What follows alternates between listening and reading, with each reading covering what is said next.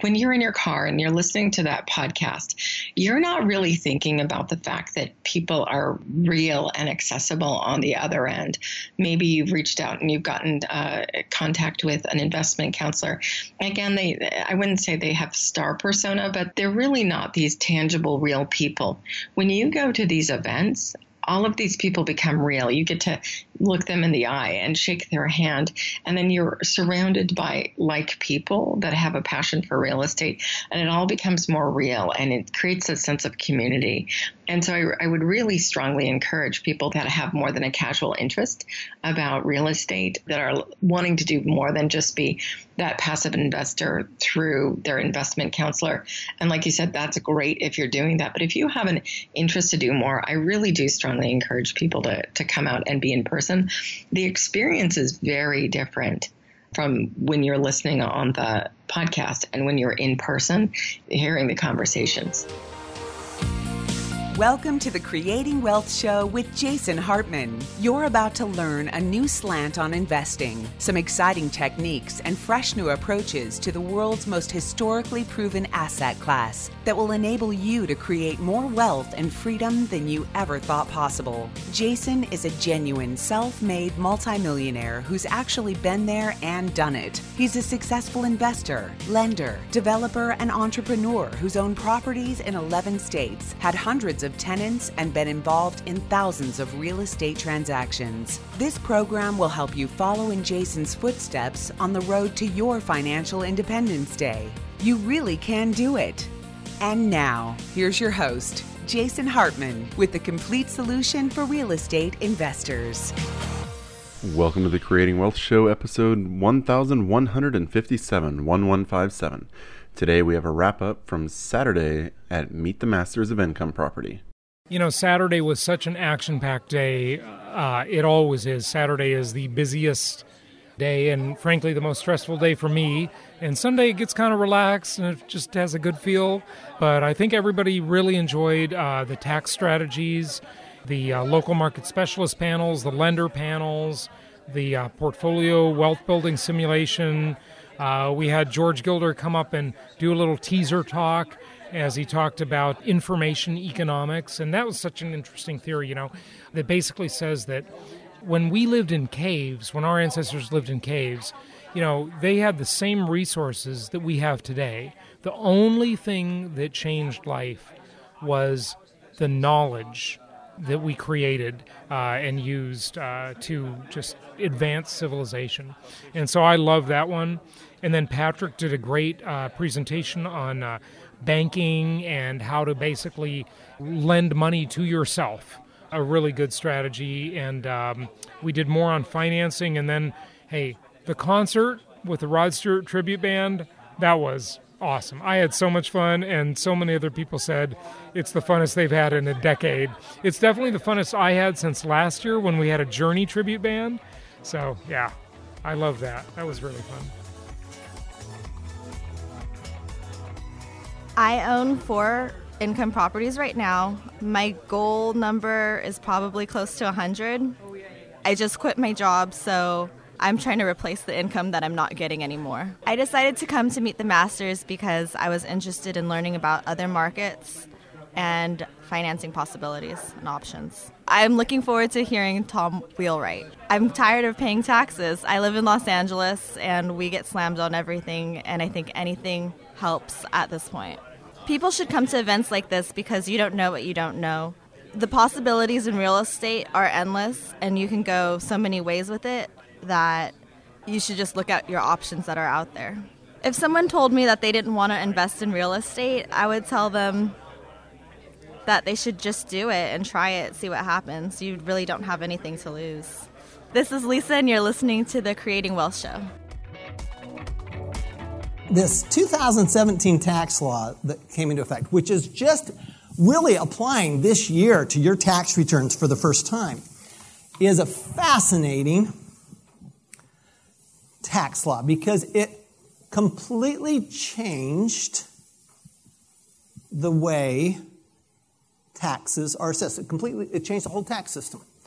It used to be we think of the, the, the, the, tax system as an income tax. In other words, it's a tax on net income. What happened in this new law is that it fundamentally changed from an income tax to a consumption tax. Should write that down. The tax law fundamentally changed from an income tax to a consumption tax. Here's why. If you look over here, here's the producers, and on this side are the consumers. The producers include anybody that does business, real estate, or commodities. Right? They're producing agriculture, energy, uh, buildings like this one, businesses. These are the producers. Over here on this side, we have the consumers. We tend to call them employees. They're the consumers of the world. In fact, um, now, the law has always favored these people. In fact, so much so that, I don't know if you remember, there was a presidential election a couple of years ago. Anybody remember that? A couple of interesting candidates. And um, those candidates uh, had a debate. And this was the most important debate because it was about taxes, which is the most important subject in the world. And anyway, let's just watch it. Here's what, they, here, here's what happened. Or maybe he doesn't want the American people, all of you watching tonight, to know that he's paid nothing in federal taxes because the only years that anybody's ever seen were a couple of years when he had to turn them over to state authorities when he was trying to get a casino license, and they showed he didn't pay any federal income tax. So that makes if me he's smart. paid zero, Bless his heart. I'm watching this and I'm going, well, duh. Here's the difference. Here's Clinton, always been an employee, self-employed, you know, empl- uh, a lawyer, right? And here's Trump. I did a bunch of interviews during the during this, um, and I explained that basically he would have have the dumbest tax advisors in the world to pay any tax because of all the real estate he owned, all the real estate and the debt. So, return on amortization, that is the big, boring idea. What do you think? All right? Pretty good, huh? Pretty simple. Nothing crazy about this. How many people have been investing with us for more than five years? Uh, maybe 20% of the room, okay? So, if you get to that five year point, let's look at that. Five years, you have added to your return on amortization. And if you had a problem with your property and a setback and a bump in the road where your property manager did something wrong, which is entirely likely, or uh, you know the tenant did something bad, which is also entirely likely, you're just about to really hit the stride. You know, if you bought a rental property 10 years ago and you're thinking this property is just kind of annoying, you got to look at the rest of the iceberg that's under the water you're getting a bunch of return on amortization that you probably haven't even considered. Okay? And if you've owned property for longer than that, that return on amortization is adding a giant amount to your return. And remember, you know, some of you might be thinking, well, I'm not that excited about this. But think about the stock market people, right? They say, well, you know, the S&P, we can get you 8% consistently over time, right? Look at how much real estate just totally beats it. The income property just blows it away. It's incredibly impressive, uh, that return on amortization that adds to your return.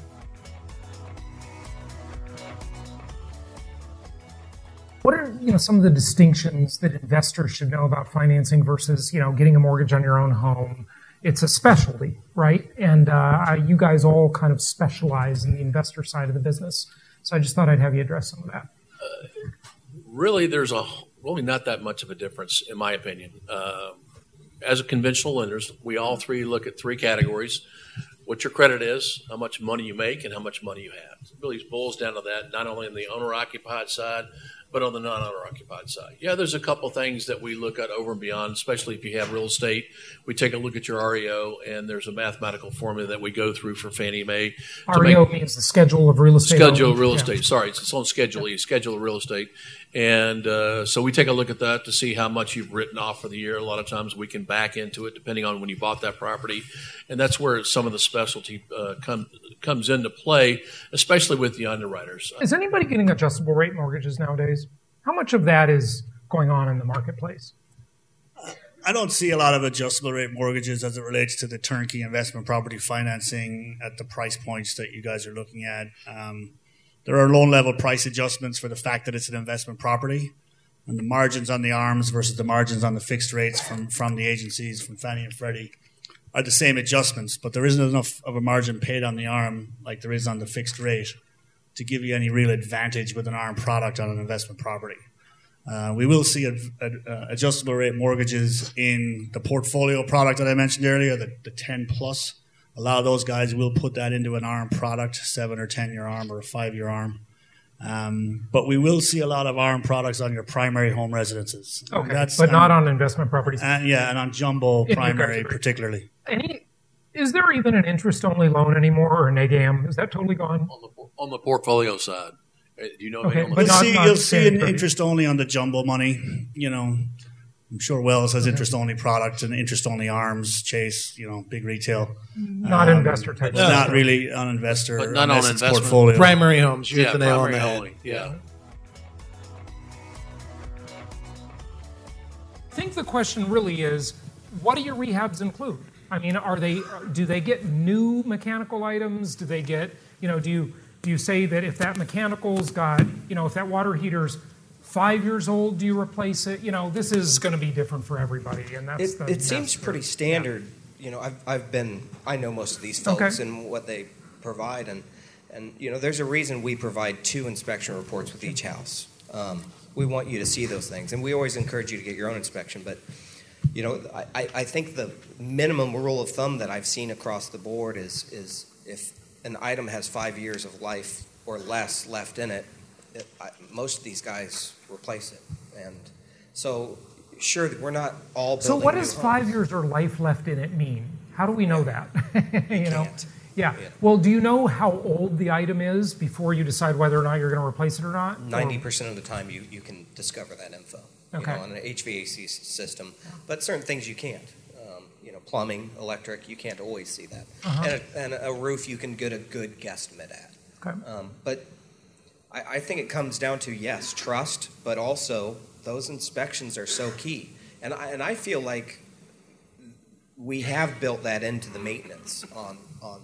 The So what do you say your maintenance percenge is on the performance? I think What we have four or five. Four or five percent. How old's the house they're buying? Well, our, our average home is 1980s, late 1980s. Okay, so it's an 80s house, and you put four or five percent on the pro forma as maintenance cost, and um, on your rehabs, just address that. Like, what are you replacing? Uh, you know, on each item. Like Uh, you said, a certain number of years of life.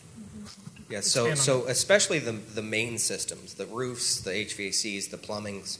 Um, we it's a minimum of five years of life uh, left, or um, or it gets replaced. And and keep in mind, these contractors make money by telling me it has less than five years to get it uh, replaced. So if they want to, So they have an incentive to tell you Correct. to spend. we don't more. argue. Right. And then uh, our third party inspectors. If a third party inspector says that it has five years of life or less, uh, less in it. Right. we don't argue. We, we replace it. And so, you know, when you see our in- inspection reports, you know, sometimes they're embarrassing because, it's you know, they're that thick. Yeah. But that's what we want to discover.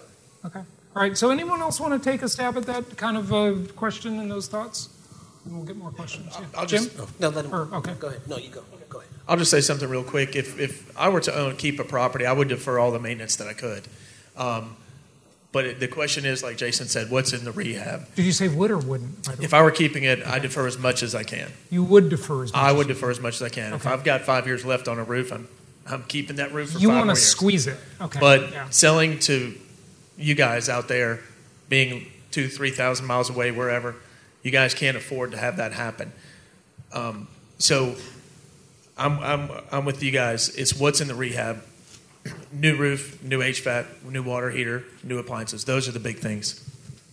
I have a whole presentation I give 45 minutes to an hour trying to uh, educate investors that buy from me, um, you know, how to make good how to make good decisions when they're purchasing a, a single family rental property. And I think it, it comes down to, it boils down to four rights. You have to have the right property, it has to be in the right area, and you give it the right rehab, and then have the right team manage that property. Um, rental property can be a passive investment for you if you have somebody that works very actively on it. Real estate, in and of itself, I don't believe is a passive investment I unless you have agree that. completely. it's not passive. So Yeah. it takes a lot of work for somebody, and it boils down to your property manager. But your property manager uh, is stuck if he gets handed the wrong property in the wrong area that had the wrong rehab, even if he's the right team. So you have to start with the four rights, and then it goes from there. And the person selling you the property, they can give you a scope of work. They can give you um, pictures of all the equipment that went into the home. They can tell you exactly what they did and did not do. And you need to analyze all of that before you make a decision, just like you make any purchase. And um, we always provide a, a self inspection that we do at the end of the rehab, a guy on my staff, quality control. We pay for our own independent inspection because we don't want to have any last minute things come up when you have your inspection. And uh, I highly recommend that you get property inspections and don't just let us hand you what we think is here's your inspection. You never know. And these were the five factors that he identified. What will drive a real estate market without all speculation, but for real methodical ways up, is economic growth, population growth, affordability, desirability, and healthy supply and demand. Now, if you can get at least three, you can probably get pretty good results. But if you can't get that, you're not, and if you can get all five, man, that's good. And let me tell you, that's very, very hard to find. But that's what brought me to Northeast Florida. That's what brought me to um, Bakersfield in the beginning with. And again, Johnny Carson made fun of it, but it had a really nice run. One of the key things here that takes New York, San Francisco, Orange County out of the equation is the one right in the middle, right? Affordability just shoots down cash flow. But if you can get all those other things around it, that's the key. And that's what I was learned to, to look for. It- but you had to go into markets that had these. So going to Northeast Florida almost 15 years ago, we grew in Northeast Florida to Jacksonville, west into Ocala, and then into a section of Southwest Florida called Punta Gorda. All based off of that five things I wanted to look for. Of course, it had to have cash flow, but I wanted to have those five factors. So just we'll go through Jacksonville. In the last two to three years, these are some of the rankings. And just remember those five steps that we just talked about that Jacksonville has had markets to watch, markets to watch, developing an economic culture, fastest growing city, best city for jobs, no state, young, educated workforce. I used to joke that when I left California, I saved 10% on my money. And again, I think it was Kevin. He said, Oh, no, you're saving 13.2% on your money. I didn't even follow that your state income tax has gone up, but it has. So that was another nice thing. Number four for rent to income ratio best city to find work, jobs, bring rents, ability to pay higher rents, right? Top 10 for logistics infrastructure. Best U.S. city to start a business. These are some of the fundamentals of Jacksonville, which is why I went there. And again, I'm not a data expert. But one of my mentors said to me, actually, that I met through Tom and a few other people, was follow the baby boomer migration. Where are the baby boomers going? They control a massive, massive amount of money, and it's only going to grow from there. So in 2005, when I was looking around, it wasn't that hard. You didn't have to be a research expert to go, where are the baby boomers going when they retire? I mean, everyone watched Seinfeld. We all know they go to Florida. Thank you so much for listening. Please be sure to subscribe so that you don't miss any episodes. Be sure to check out the show's specific website and our general website, hartmanmedia.com, for appropriate disclaimers and terms of service. Remember that guest opinions are their own, and if you require specific legal or tax advice or advice in any other specialized area, please consult an appropriate professional. And we also very much appreciate you reviewing the show. Please go to iTunes or Stitcher Radio or whatever platform you're using and write a review for the show. We would very much appreciate that. And be sure to make it official and subscribe so you do not miss any episodes. We look forward to seeing you on the next episode.